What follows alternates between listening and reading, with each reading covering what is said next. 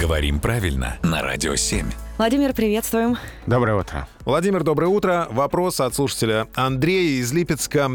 Зашел он недавно в парфюмерный магазин послушать аромат и поймал себя на мысли, что сейчас в свете последних изменений русского языка, может, это и неправильно, а понюхать точно нет, пообонять, предполагает дальше а, Андрей, поосязать, помогите разобраться. Попробовать. Что делать Андрею с ароматами? А, вообще слушать, слышать запахи, ароматы в словарях дается как разговорное. То есть в непринужденной речи с продавцом парфюмерного магазина вполне возможно. То есть это даже не профессиональная речь как раз продавцов и э, сотрудников магазина? Вот как раз возможно, что оттуда, да, из этого профессионального употребления.